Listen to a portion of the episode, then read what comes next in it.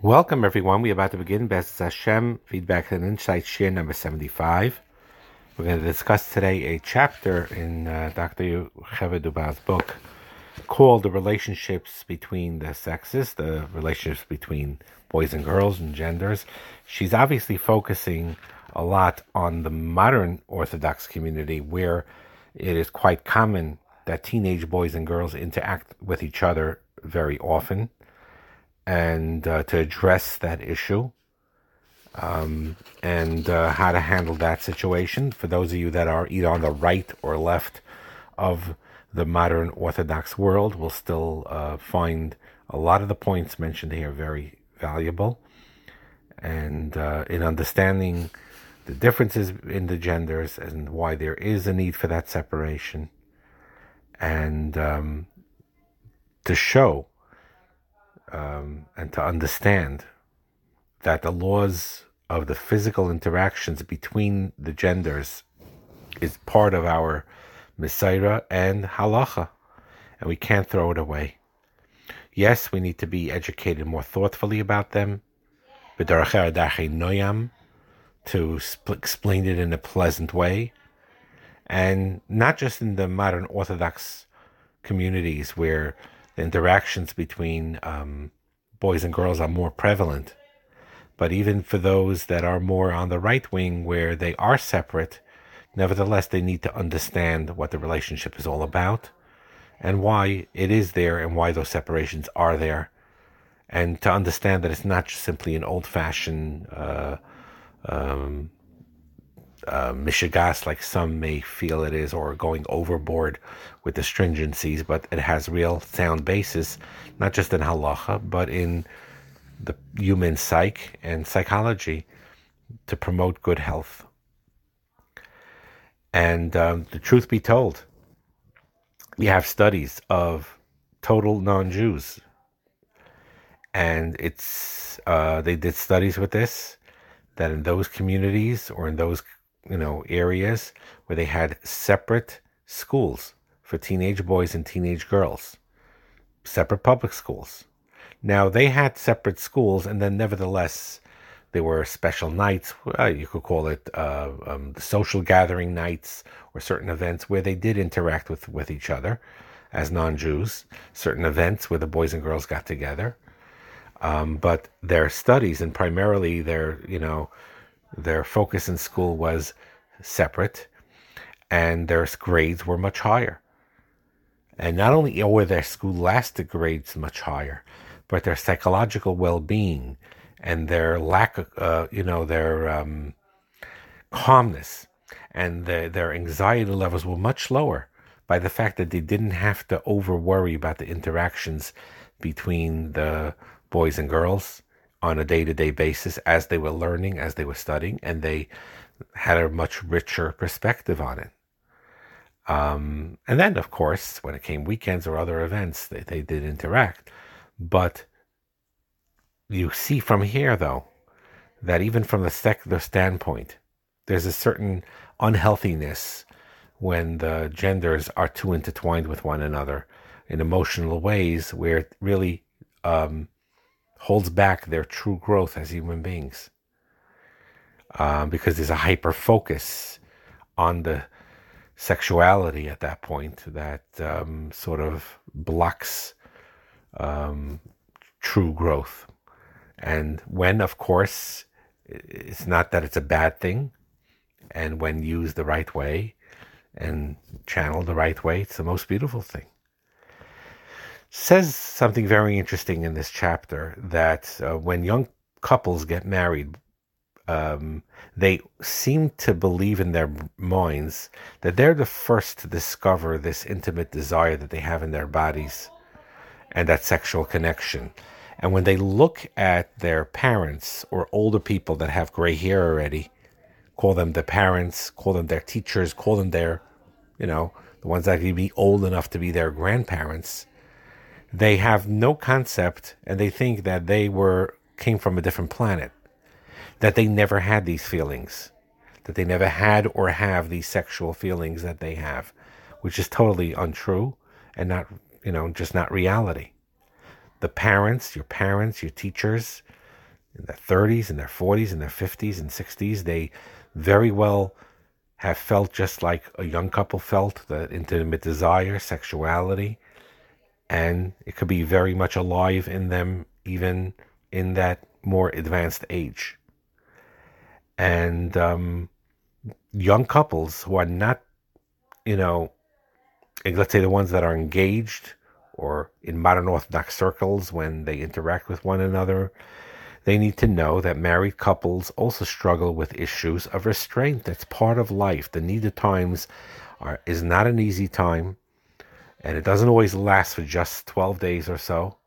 And it's not always convenient, and there's a lot of nisyonis that come up in married life from the fact that they're not available to one another, or they can't have physical contact with one another.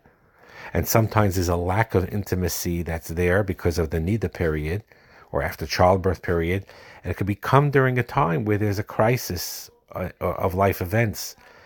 Many couples have said, you know, uh, they were need, they was a nida period to separate, but oh, I could have used a hug then. And they were not talking about uh, the sexual, uh, physical intimacy at that point. They just meant just simply the physical contact of a hug and reassurance. It's not always easy. And we need to be sensitive and we need to be understanding.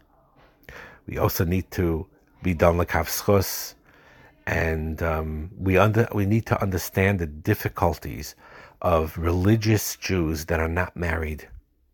How difficult it is. Cipher the right wing communities that they are indeed create these separations, and it makes it somewhat easier, but it's still very difficult and especially for the modern Orthodox community where there is connection and there's uh, not that strong um, separation, it's not always easy. And they have to be even more careful not to breach halacha. By the fact that they interact so often and so much, and it's more free, they need to be extra careful. And they need to understand like some, even the truth is, is many, even from the modern Orthodox community, that do interact, the boys with the girls, girls with the boys, sometimes even in the same classes or whatever the case may be, they know and they sense that the Gedarim are, are, are wise. The Chazal's Gedarim are wise. The Yichud is wise. The idea of what they call Shomer Negiah, of not having physical contact, is wise. It makes a relationship, even if they have one, um, with the opposite gender more deep, more. They realize it's a different dimension when it's not just physical. And it's very important. See, Yiddishkeit values sexuality as something that's so personal, so intimate, that it's reserved only in a marital relationship. It's too deep and too precious to be used in a casual way or even in a serious way outside of marriage because Yiddishkeit, Torah sees the sexual union of two individuals, a male and a female, as the deepest and most powerful way in which two people can connect. It is not just a physical experience. The way she puts it, it's a deeply spiritual union. It's the joining together of two human beings, not just in body, but body and soul, and unites them and according to many Mefarshim, that's what it means, Vahayu lebasar echad. And that aspect of sexuality, by the way, is largely absent in most television shows and most movies, where they have it a lot as a one night stand, as cheating, as just cheap, you know, stuff. They they lack the the that deeper dimension and the spiritual aspect of what sexuality actually is that combines body and soul together. Now, teenagers, especially from the modern Orthodox community, may say to their parents or to, to their rabbis, I could flirt. Flirting is does not mean you're going to sleep with a person. And that's true. The truth is is not all teenagers are total one track minded, you know, animals where, uh, you know, in their own words, saying that when you just because you are flirting a little bit and you're playful, that means you're thinking about that you want to sleep with them. Not necessarily. Nevertheless, the Chazal chose a certain norm and a guideline of interactions between male and females that take away any type of unclear definition, any type of thing that maybe uh, that you would create that the boundaries would become more complicated, and therefore even limited physical contact is not they don't allow because it could easily knowing human nature it could easily escalate very quickly into an intimate sexual contact. So many times through the daires or even in our dar people initially made fun or didn't understand or ridiculed the yichud laws as old fashioned you know what do you think or, or you know what do you think we are animals over here and the truth is you see unfortunately from reading the news and the media and understanding how people fall that, yeah, we are indeed, in, in a certain level, we are animals, at least partially animals. Our body desires that sexual relationships and we're pulled to it. And no matter how high you are in your soul, you still have a body that could be pulled to this. And therefore, and the Chazal were aware of it. They're not uh, trying to be negative. They just understand new human nature very, very well. And therefore, it's important to keep those the Gedarim. And many, many later in life, or even as teenagers, once they fell into certain things, if they did, and they look back, they realize how wise these halachas are. Not that they need our haskama, but ultimately we see it. And what she talks about in the modern Orthodox world, Shomer Negiah, they use that expression. It's not a halachic term. It's a term that's used in populate pop pop culture, and they make their own halachas that way. You know, a lot of them make their own rules on what Shomer Negiah really means, right? So if you, you know, halachically, we know any type of physical contact is not allowed, and even handshakes, even in a business setting, is is halachically debatable. Let's put it that way. I'm not going to get into it right now. But certainly, let's say high fives and things like that is us. But nevertheless, people who are, they say they're shomer, they'll do a high five, they'll do a handshake, they'll do a pat on the back, things like that.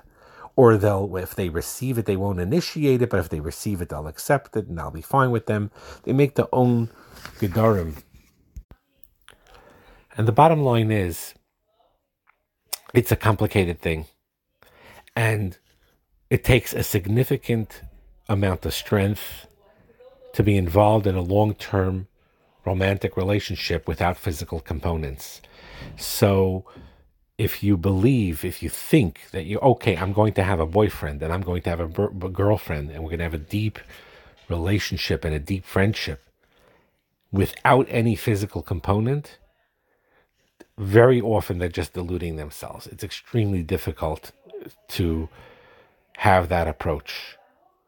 And therefore, the approach of many modern Orthodox Rabbanim now even recommend that romantic relationships between the genders, even in communities where there is more free um, interaction between the teenage boys and teenage girls, that they do everything they can to avoid getting into a romantic relationship until the teenagers are closer to marriage. If they're at the point, if they're hitting a point in their 20s, low 20s, whatever it is, where they're in their minds are saying, you know something, if I find the right one, if I'm connected to the right one, I'm going to get married in, in a short relative period of time. Then you could already see i'm not saying i'm not going into the culture differences and yes and no but the bottom line is that point in time where relation the romantic quote unquote relationship will end up the pile in marriage. You really mean business? You really believe this girl is for you this boy is for you? If you really believe so then get married. But if they're far away from that marriage point if they're only 14 or 15 or 16 or 17 even or 18 even in cultures where they don't get married till they're 22 23 and they're only 18 that's 5 years down the road then it's just it's generally a hurtful experience and not beneficial and detrimental if they get involved in a romantic relationship at that point in time and it takes away a lot from the things that they are meant to grow in and to accomplish. Now, how parents discuss this, and each one in its own culture, is a difficult thing. But we need to help our children with this. And even if they struggle in these areas, we need to explain things to them. And again, for those who live more in not modern Orthodox culture, but in more in right wing culture, but if you caught something or you see something that your daughter or son uh, are more, you know, let's let's say behaving in ways that that that are more modern that you're not happy with, you have to know how to take it and know how to handle it in the positive way. And the ikar idea is you strive for kedusha, you strive to grow, and you help your children grow. Benachas, explaining it in a very calm way. The bottom line is is that we need to be very careful in the way we how we govern ourselves when it comes to the male female interactions in our lives. And sexuality and physical attraction are factors in all interactions between men and women, whether we realize it or not. And again, I am not saying that automatically when you meet a woman or you meet an opposite gender, that means you're thinking about the bedroom already. No, that's not what I mean. Or you think about sex already. No, that's not what I mean either.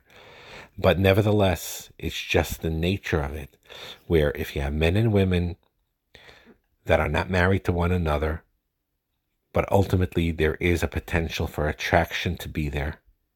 And halacha acknowledges that that power of attraction is there the power of sexual attraction is there.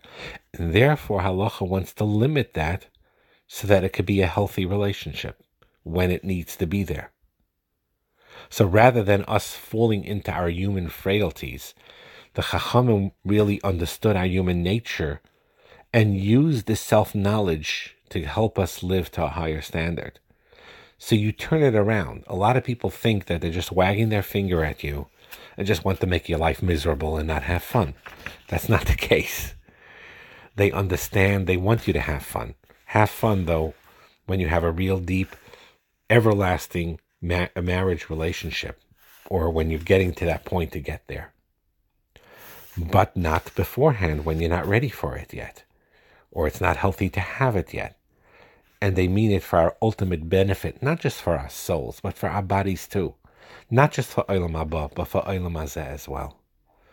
And Bez Hashem will continue a little bit more in regards to this subject, Bez Hashem, in the next feedback.